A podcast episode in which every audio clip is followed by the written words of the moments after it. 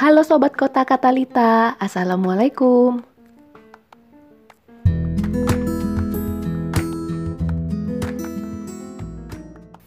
Oke, aku akan membahas sekilas dulu tentang industri di suatu perkotaan ya. Kenapa sih di setiap daerah itu mendorong adanya industri? Entah besar, menengah, dan kecil. Karena industri itu menjadi sektor yang mendukung perekonomian daerah.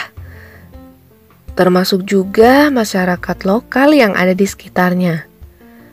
Kalau berbicara industri besar, apakah masyarakat lokal benar-benar mendapat dampaknya? Oke, mungkin wajar kalau industri besar merekrut orang-orang dengan strata pendidikan tertentu. Kualitas pendidikan diperhatikan untuk membantu mengembangkan perusahaan tersebut. Namun, jika kualitas pendidikan masyarakat lokal sendiri kurang bagus, maka dampak terhadap masyarakat lokal juga kurang. Kadang mereka direkrut untuk bagian bersih-bersih. Itu sih masih mending daripada mereka gak dapat apa-apa. Cuma bagian dapat debunya aja. Kalau mereka udah gak bisa jadi bagian industri itu, mereka kadang mencari pekerjaan di tempat lain. Atau menjual tanahnya untuk industri atau guna lahan lainnya, seperti perumahan, perdagangan jasa bahkan menjual sawahnya yang dulu menjadi mata pencaharian utama penduduk. Alasannya sawahnya udah nggak produktif karena banyak pembangunan industri yang membuat pengairannya jadi buruk. Sungai untuk pengairan buruk karena limbah dan lain sebagainya. Akhirnya mereka beralih mata pencarian, misalnya membuka warung makan Nah, ini menimbulkan masalah lain sebenarnya karena banyak warung-warung non permanen yang berdiri di pinggir jalan yang dibangun ala kadarnya aja dan kurang terjaga kebersihannya. Jadi terkesan kumuh, banyak sampah. Atau mungkin di dekat parit yang baunya yang gak sedap itu pun tercium. Apalagi daerah industri itu banyak debu karena truk-truk yang lewat setiap hari. Belum lagi jalanan yang rusak, menambah jumlah partikel debu di udara. Kebayangkan gimana kalau makan di daerah industri dengan kondisi seperti itu? Aku punya pengalaman buruk makan di warung daerah industri di Gresik, Jawa Timur. Waktu itu aku sedang survei skripsi di daerah industri sama temenku.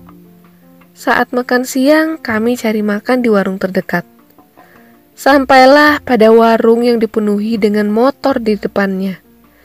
Aku pikir dengan ramainya motor di warung itu berarti sudah terbukti warung itu makanannya enak.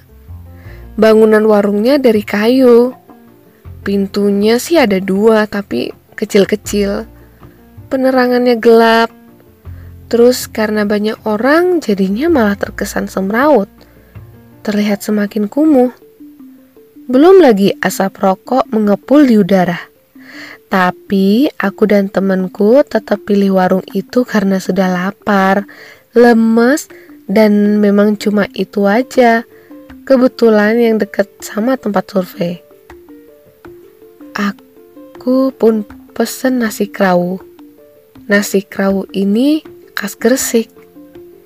Isinya nasi, daging sapi suwir, dan kelapa parut yang dibuat seperti urap.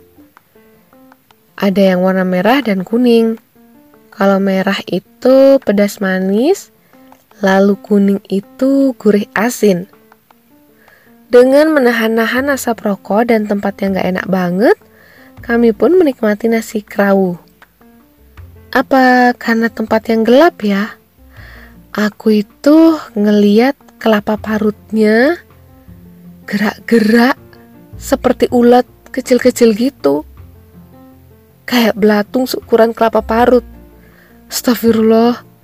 Aku langsung berhenti dong dan membuka mataku lebar-lebar. Aku adu-adu isi kelapa parutnya. Aku buka. Aku berharap sih salah lihat, Tapi beneran ada. Langsung aku taruh sendok garpu dan gak aku makan. Padahal baru dua suapan. Temenku yang lihat langsung kaget dan tanya kenapa. Aku cerita kalau ada ulet sambil bisik-bisik gitu. Dia kaget. Terus dia cek punya dia. Tapi kok nggak ada. Terus aku cek lagi punyaku. Ternyata ulet-uletnya udah nggak kelihatan. Aneh banget sih. Tapi waktu itu mikirnya karena udah lihat ulet, aku nggak mau makan lagi. Temenku tetap makan aja nasinya, meski sambil was-was dan ngawasin. Nah dari situlah aku langsung bilang sama diriku, aku gak mau lagi makan di sana dan cari tempat yang jelas saja dari luar. Jelas kebersihannya dan wujudnya. Apalagi di daerah industri yang kekumuhannya terasa. Hmm, entah aku berhalusinasi karena sudah pusing sama survei atau memang benar-benar berulat makanannya. Tapi yang pasti aku benar-benar lihat sesuatu yang bergerak-gerak seperti ulat. Itu benar-benar pengalaman yang gak aku lupa. Jadi, sebenarnya ini bisa jadi bagian dari perencanaan kota. Bahwa gak cuma industrinya saja yang diperhatikan, tapi di bagian sekitar industri itu juga perlu. Karena selama ini, di luar industri atau kawasan industri itu selalu terlupakan. Gimana biar perdagangan jasa yang terkesan kumuh itu jadi enak dipandang, jadi nggak terkesan kumuh begitu.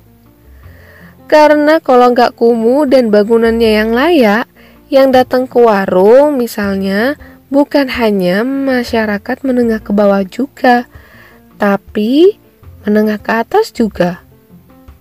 Ya, misalnya untuk tempat makan, mungkin bisa dibuat tempat khusus seperti Pujasera di beberapa titik. Kan lumayan banget.